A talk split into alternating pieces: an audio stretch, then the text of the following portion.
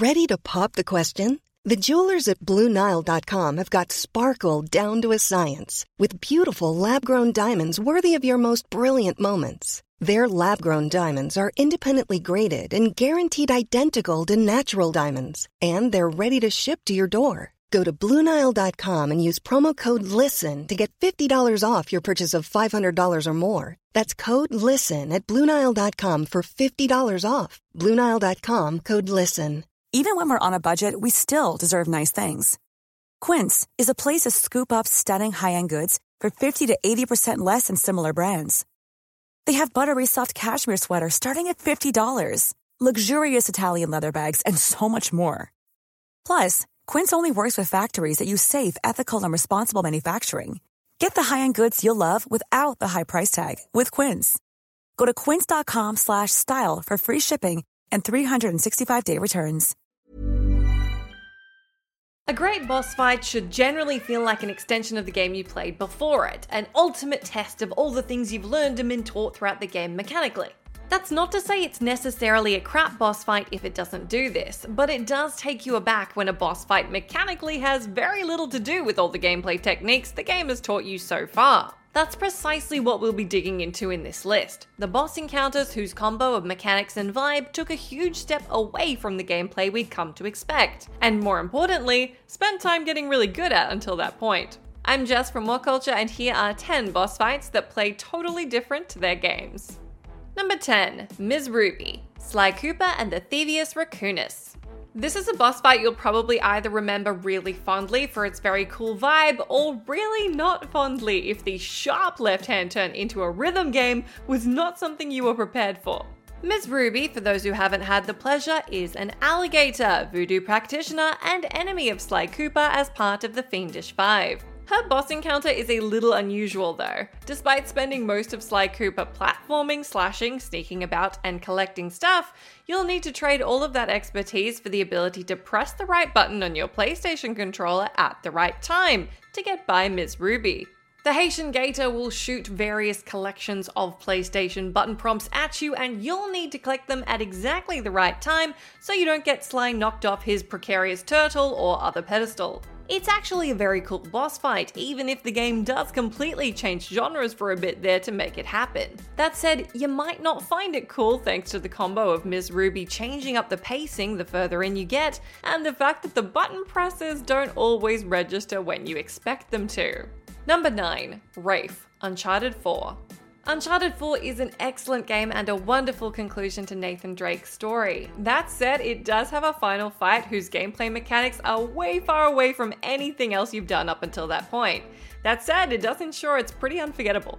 The Uncharted series is underpinned by encouraging stealth, arena gunfights, exploration, and environmental traversal through platforming. Sword fights and quick-time events don't enter into the equation much at all, but in the final fight of Uncharted 4 against Wraith, sword fights and quick-time events, is exactly what you'll get. Fun fact Uncharted 4 was actually supposed to feature a flashback with Sam and Nate fighting with swords in the mansion as kids, which would have served as a tutorial for this final fight.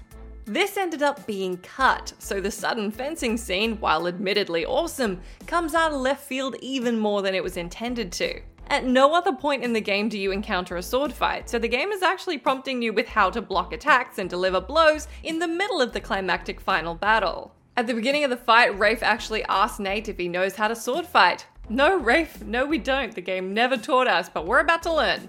Quickly. Number 8 Giygas, Earthbound. Earthbound is an aesthetically adorable RPG that hit the SNES in 1994. The game calls for you to take on enemies with your party, explore the game world, and help save the world from an alien threat. That's all fine and dandy, but the final fight against Giygas, who appears as a howling black and red void, is one part traumatizing, one part completely out of the blue, and one part impossible to win. At least not in the way you've been playing the entire rest of the game. Pray is your party member Paula's special ability. It triggers a random effect, sometimes restoring hit points or psychic points, but it's otherwise seen to be, well, useless if we're not putting it lightly. That is until your absolutely horrifying final encounter with Giygas, where Paula's pray ability seriously comes in clutch. In what is a genuinely haunting turn, the only way to ultimately stop Giygas is to pray nine times once he's reached his final form. The ability causes those the party has met along their travels to think of the group and pray for their safety. The final prayer is actually directed at the player themselves. It's very intense, very out of step with the rest of the gameplay, but honestly, pretty darn cool. Number 7 The Final Twist A Way Out. I've been pretty vague on the title here because I do not want to spoil this ending if you haven't gotten through the game yourself and intend to, so go along and meet me at number 6 if you haven't played it. Otherwise, here we go. Alright, for the rest of you, A Way Out is another narrative spectacular from Hazelight, a studio you probably know from the stunning Brothers A Tale of Two Sons or the more recent It Takes Two. A Way Out fills a sorely lacking niche as a genuine split screen co op story based action adventure, with each player taking control of one of the two main characters, Vincent and Leo. You break out of prison together, sneak around, play minigames, engage in the narrative, and so on. There's little in the way of combat, as you'll be figuring things out far more than participating in shootouts. That is until the end, where, surprise, you're in a 1v1 third person shooter. Good luck! Yep, all that cooperation and hard earned knowledge of the mechanics is pretty useless now, as it's revealed you're not on the same side at all. And now you're hustling around a roof with an AK like it's a COD match, trying to take out your buddy before he takes you out. Then you'll need to smack each other in the face through QuickTime events and then tap your little heart out to get to the gun lane between you first, where you'll shoot your co op partner, win the game that you just found out is a competition, and try not to spend the rest of the night in an argument. Number 6 Sauron, Middle Earth, Shadow of Mordor. Shadow of Mordor has plenty of fans, and it's for good reason. There's plenty of things to do, abilities to earn, and elite enemies to take out. Talion's story, his growth as a fighter, and taking on main and story missions is the bread and butter of the game. Beyond those elements, the game has an entire core combat feature, the Nemesis system, that has been lauded for its ingenuity. So there's a whole bevy of systems, RPG elements, and fighting techniques you've gotten your head around in the game's 20 ish hour runtime that the game can draw from in its epic final standoff with Sauron, right? Right? Nope, enter the disappointing gameplay switch up that's here to mess up not only this entry but multiple entries on this list. QuickTime events. Despite a promising initial battle with the Talons of the Black Hand that does actually require you to use your combat know how and abilities, the last fight with Sauron himself sets itself up to be totally epic, only to ask you to execute exactly five button presses before the big bad is donezo. Thank goodness you did all that grinding just so you could get strong enough to know how to click a button at the right time. How would you like to look five years younger? In a clinical study, people that had volume added with Juvederm Voluma XC in the cheeks perceived themselves as looking five years younger at six months after treatment. Look younger, feel like you. Add volume for lift and contour in the cheeks with Juvederm Voluma XC. Reverse signs of aging by adding volume to smooth laugh lines with Juvederm Vollure XC. For important safety information and to find a licensed specialist, visit juvederm.com. That's J U V E D E R M.com. Not for people with severe allergic reactions, allergies to lidocaine, or the proteins used in Juvederm. Common side effects include injection site redness, swelling, pain, tenderness, firmness, lumps, bumps, bruising, discoloration, or itching. There's a risk of unintentional injection into a blood vessel, which can cause vision abnormalities, blindness, stroke, temporary scabs, or scarring. Talk to a licensed specialist to find out if it's right for you. Hiring for your small business? If you're not looking for professionals on LinkedIn, you're looking in the wrong place. That's like looking for your car keys in a fish tank. LinkedIn helps you hire professionals you can't find anywhere else, even those who aren't actively searching for a new job but might be open to the perfect role. In a given month, over 70% of LinkedIn users don't even visit other leading job sites. So start looking in the right place. With LinkedIn, you can hire professionals like a professional. Post your free job on linkedin.com slash people today. Before we go any further, I want to talk to you about today's sponsor, Masterclass. With the amount of time we spend discussing and analyzing video games on this channel, it's always good to understand exactly how these experiences are put together. And fortunately for me, I can do just that with Masterclass. With Masterclass's streaming service, you can learn from the best to become your best, studying and growing with over 200 plus of the world's leading instructors. For me, I've been having a blast using a class on video game design by The Sims creator Will Wright to find out exactly how game mechanics are designed around player psychology, as well as learning how important playtesting is to shipping the titles that you and I both love. But it hasn't stopped there, as I've also been brushing up on my practical filmmaking skills directly from my favourite movie director Martin Scorsese, as well as trying to get back in the cooking game with Roy Choi's amazing course on intuitive cooking.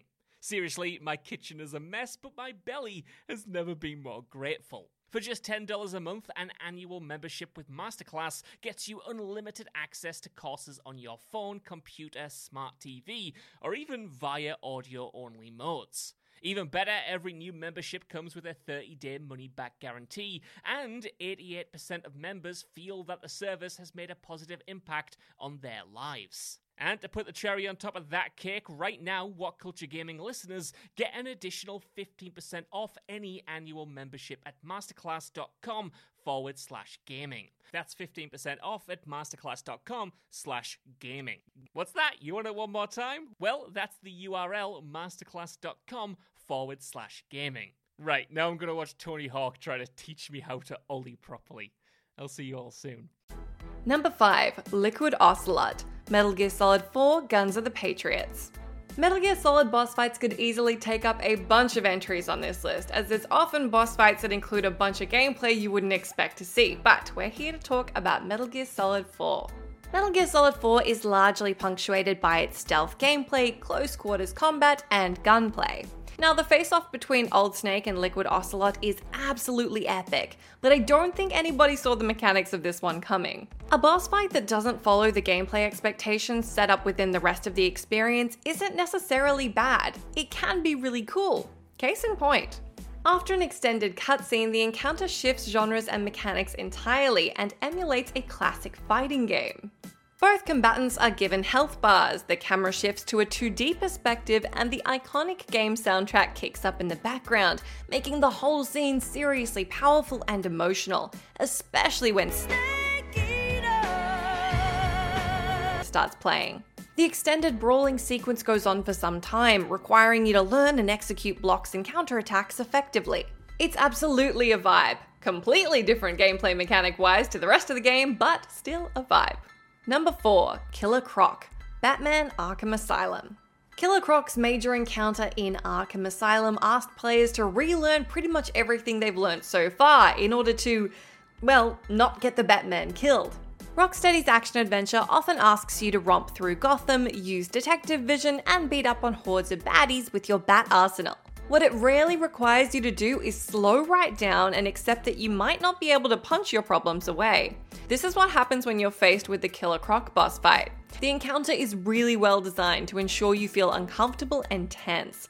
There are entire periods of this fight where nothing happens. You need to proceed slowly and quietly through the flooded tunnels so Killer Croc doesn't get the drop on you. Utilize your line launcher and be prepared with a batarang when Croc does come charging at you. It's a really long drawn out boss fight, and at the end of it, the game just tells you to run so you don't get smashed to smithereens. The fact that this fight is completely off pace with the rest of the gameplay makes sense. You're in the sewers where Croc has a serious advantage. It makes the fight really unique, especially since your final task is just to get out of there alive, running like mad toward the camera. Number 3 Rais Dying Light. The gameplay of Techland's 2015 zombie game Dying Light is largely based on parkour and zombie decimating combat. You'll be keeping an eye out for survivors to save, side missions to cross off, and ways to level up your character to become the undead swerving slayer of your dreams. That overview out of the way, let's talk about the final boss fight. Your journey brings you face to face with Rais, a warlord who stands as the game's primary antagonist. In short, Rais is a real piece of crap, and the idea of unleashing all the abilities you've gained and combat techniques you've learned onto him is a huge drive in getting to the end of the story. That is until the fight begins and you realize the game has unfortunately traded all of that fan favorite gameplay for a quick time heavy encounter. Trading all of its gameplay mechanics for a basic sequence of QTEs is especially bizarre as there are no quicktime events throughout the rest of the game. Certainly none that are utilized in what would be hugely impactful encounters with antagonists. You're on top of a building right in front of the biggest douche in the city, and all you can do is wait for button prompts to execute. Number 2 Higgs Death Stranding. After that epic Metal Gear Solid 4 boss battle we covered off on earlier, that admittedly didn't have a lot gameplay wise to do with the rest of the game, Hideo Kojima delivers again in Death Stranding. While a whole lot more divisive than the Metal Gear series, Kojima proves yet again with Death Stranding that he still knows how to make a video game moment stand out, and that sometimes he does that by switching genres entirely.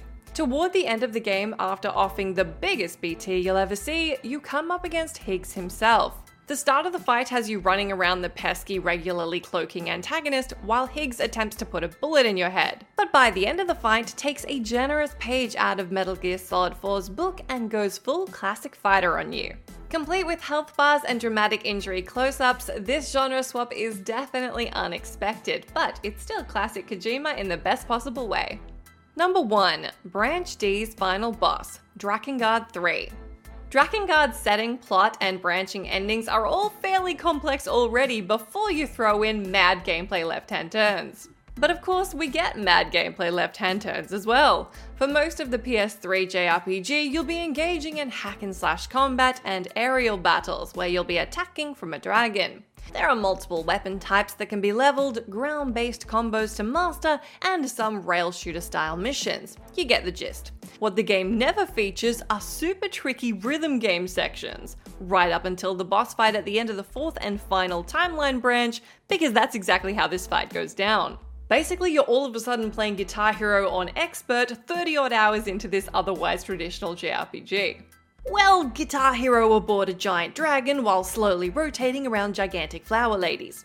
Players reported the fight was absolutely maddening thanks to the combination of a wildly unreliable camera that's clearly on the boss's side, zero checkpoints, the boss absorbing the screen and being the same color as the rings so you can't see the rings you need to be hitting, and an absolutely cheap move where the final note you need to hit appears when the screen is completely dark and everyone's acting like the sequence is over. Screw up once and it's back to the beginning of the 8 minute sequence with you. It's a total troll. I did say that just because a boss fight plays differently to the rest of the game doesn't necessarily make it bad. This is one of the exceptions, this one's definitely bad. Even when we're on a budget, we still deserve nice things. Quince is a place to scoop up stunning high end goods for 50 to 80% less than similar brands. They have buttery soft cashmere sweaters starting at $50, luxurious Italian leather bags, and so much more. Plus, Quince only works with factories that use safe, ethical, and responsible manufacturing. Get the high-end goods you'll love without the high price tag with Quince. Go to quince.com/style for free shipping and 365-day returns. Hi, I'm Daniel, founder of Pretty Litter. Did you know cats tend to hide symptoms of sickness and pain? I learned this the hard way after losing my cat Gingy. So I created Pretty Litter, a health monitoring litter that helps detect early signs of illness by changing colors, saving you money and potentially your cat's life. Pretty Litter is veterinarian developed, and it's the easiest way to keep tabs on your fur baby's health right at home. Go to prettylitter.com and use code ACAST for 20% off your first order and a free cat toy. Terms and conditions apply. See site for details. When you make decisions for your company, you look for the no brainers. And if you have a lot of mailing to do, stamps.com is the ultimate no brainer. It streamlines your processes to make your business more efficient, which makes you less busy. Mail checks, invoices, legal documents, and everything you need to keep your business running with stamps.com. Seamlessly connect with every major marketplace and shopping cart. Schedule package pickups and see your cheapest and fastest shipping options from different carriers. With rates up to 89% off USPS and UPS rates. And with the stamps.com mobile app, you can take care of mailing and shipping wherever you are. Make the same no-brainer decision as over 1 million other businesses with stamps.com. Sign up with code program for a 4-week trial plus free postage and a free digital scale. No long-term commitments or contracts. That's stamps.com. Code program.